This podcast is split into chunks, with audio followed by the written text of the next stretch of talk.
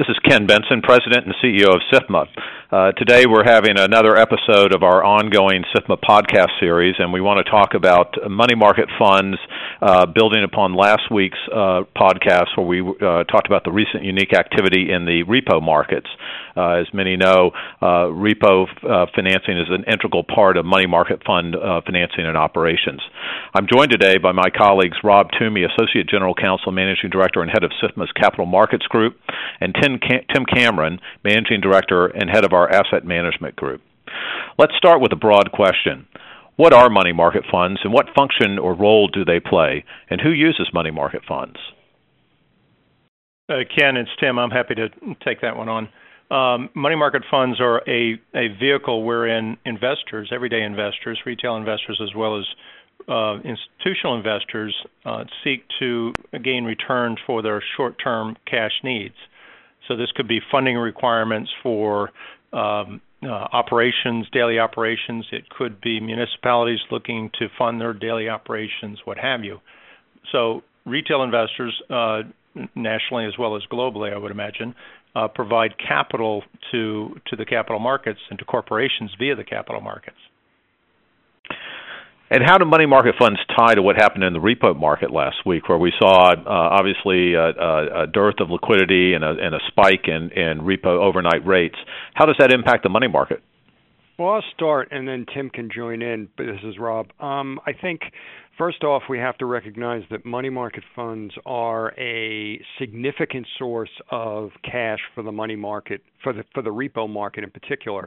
Um, a lot of that uh, money market activity gets invested in repo, and I think what happened last week, as we indicated in our earlier podcast, was um, there was a change in availability of cash in the uh, available to lend in the repo market, particularly as corporations, which invest in money markets, as Tim mentioned mentioned um, some institutional investors invest in money market funds.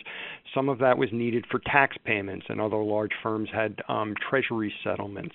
Tim, do you have any further color on that?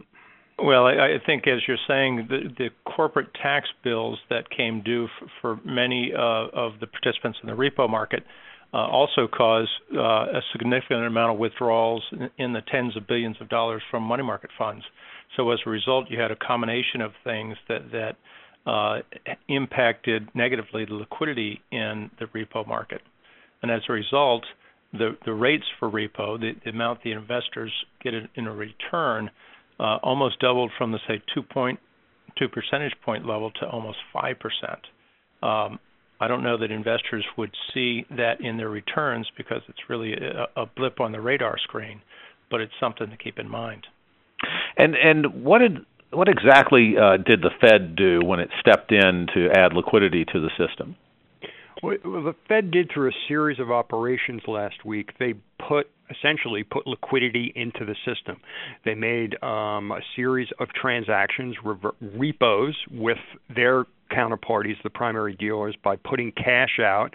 The primary dealers gave um, securities, usually treasuries, to the Fed, and the Fed put the cash out, and then that cash then moves around through the system, and other participants through repos with the primary dealer community can access that liquidity.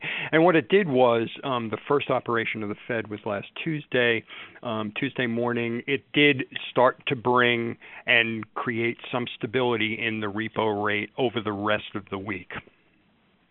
So, you know, uh, uh, Tim, you you touched on this a little bit earlier, but and and sort of digging a little deeper into the intersection between money market funds and, and repo transactions is, you know, what type of collateral is used? It's not just uh, uh, overnight, uh, you know, uh, uh, treasury securities or, or agency securities. It's a broad range of finance, right? And and who who are the who are the issuers and investors being ma- met, who are being matched through the repo market in the money market fund system?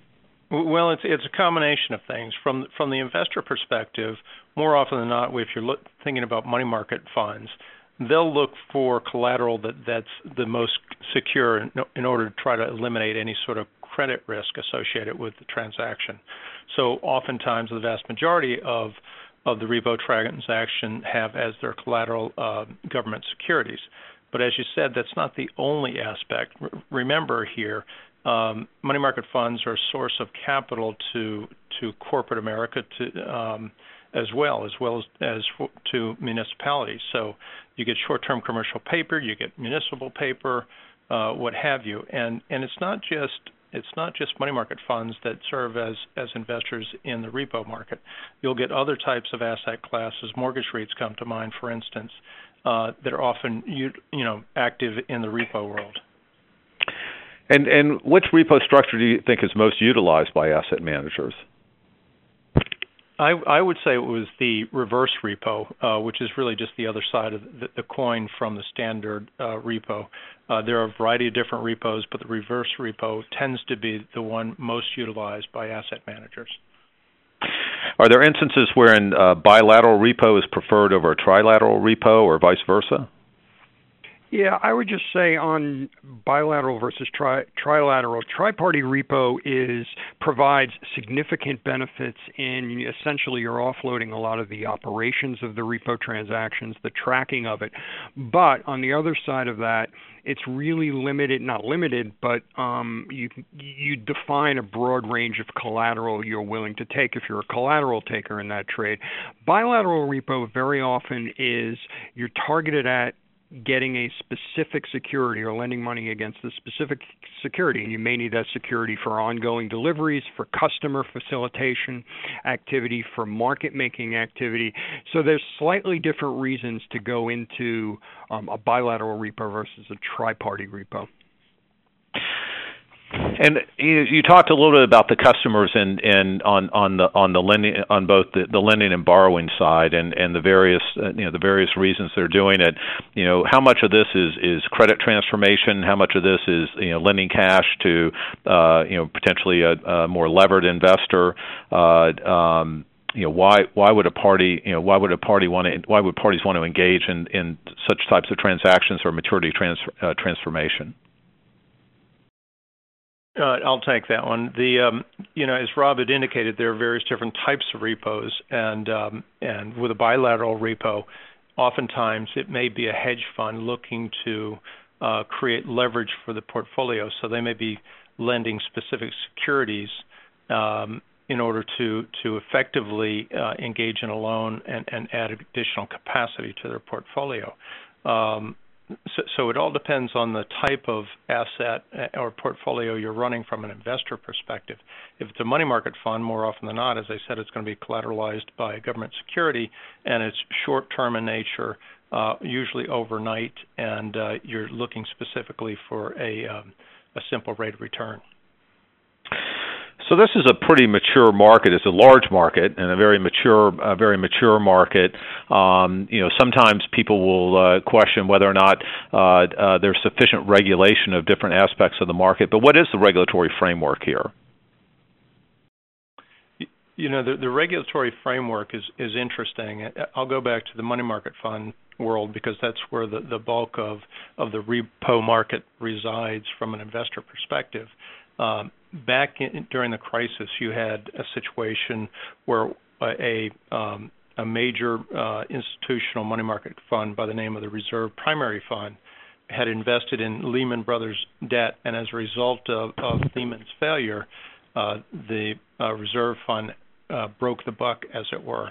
And as a result, uh, you had a flood of institutional investors withdraw. I think it was approximately two thirds of, of the fund was withdrew in in a 24-hour period. As a result of that, you saw a substantial amount of reform in the money market fund world. Uh, money markets are, are governed under Rule 2A7 under the 40 Act, and there were additional tools that were provided to asset managers who manage money market funds.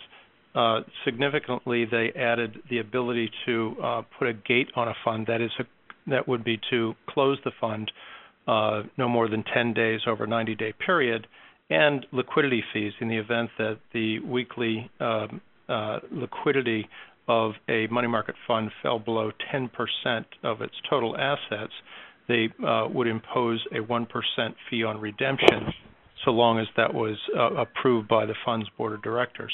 So there was a couple of uh, additional tools that um, that the SEC provided asset managers in order to stabilize the situation during during a financial crisis. but importantly, I think that um, uh, they also created various different categories of funds. Uh, you had retail fund and institutional funds, and institutional funds were mandated to have floating NAVs.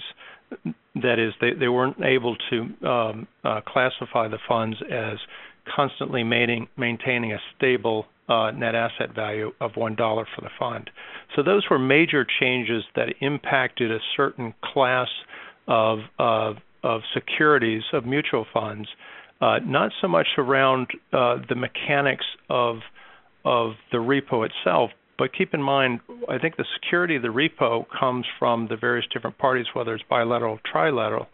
Uh, also, um, the fact that that it's uh, highly margined or collateralized.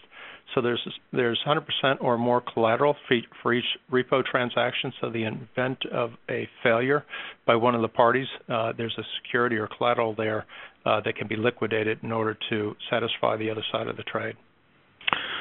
So, uh, as we look forward to this next week, uh, do we see uh, that the repo markets are now reverted back to the mean, or do we expect more action from the Fed? Well, we did get um, at the end of last week, as I, mentioned earlier, they the Fed did a series of actions on each day last week. But looking forward to quarter end, the end of uh, September, usually there are there can be some pressures on reserves at the at quarter end period. The Fed announced that it was acting over quarter end to do a series of auctions this week for term repos with their primary dealer community, injecting further um, liquidity into the system. So we can see that we can see the rates generally have moved towards a more stable um, uh, quotation rate, um, and I think that'll continue through this week. But we have to see what the impact of the actions the Fed's taking this week have, and then after we get over quarter end, how this sort of plays out. That's great. We'll end there, and I want to thank uh, Tim and Rob uh, for uh, participating today, and thank all of you all for listening to this podcast. Please visit SIFMA.org for more information on the repo market and on money market funds, and thank you all for listening.